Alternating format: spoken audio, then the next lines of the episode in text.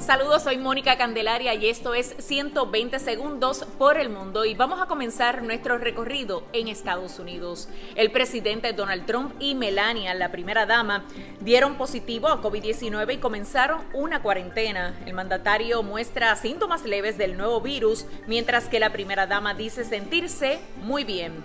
Y Estados Unidos es el país más afectado del mundo por la pandemia, con unos 207 mil muertos y 7.2 millones de contagios, mientras que en el mundo, desde el comienzo de la pandemia, ya se ha registrado más de un millón de muertes y sobre 34 millones de contagios. Cerca de 24 millones de personas ya se han recuperado y eso hay que destacarlo, por supuesto. Y esta semana el presidente estadounidense se enfrentó a su contrincante demócrata Joe Biden en este primer debate, un intercambio que fue caótico, lleno de insultos y marcado por las interrupciones del mandatario.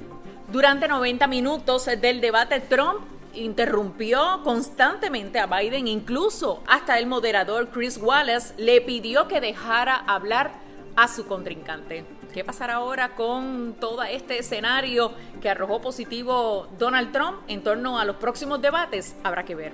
Bueno, y vamos a pasar a otros temas. Y es que los enfrentamientos entre armenios y azerbaiyanos se intensificaron pese a que Francia, Rusia y Estados Unidos pidieron un alto al fuego. Y en el quinto día de combates, ningún bando parecía haber logrado un avance significativo frente al otro, pero ambos afirman haber causado cientos de víctimas al enemigo. Y no podemos terminar nuestro recorrido sin mencionar la muerte del autor argentino del personaje Mafalda, Joaquín Salvador Lavado, mejor conocido cariñosamente como Kino, quien murió el pasado miércoles a sus 88 años y su muerte ha conmovido por supuesto al mundo.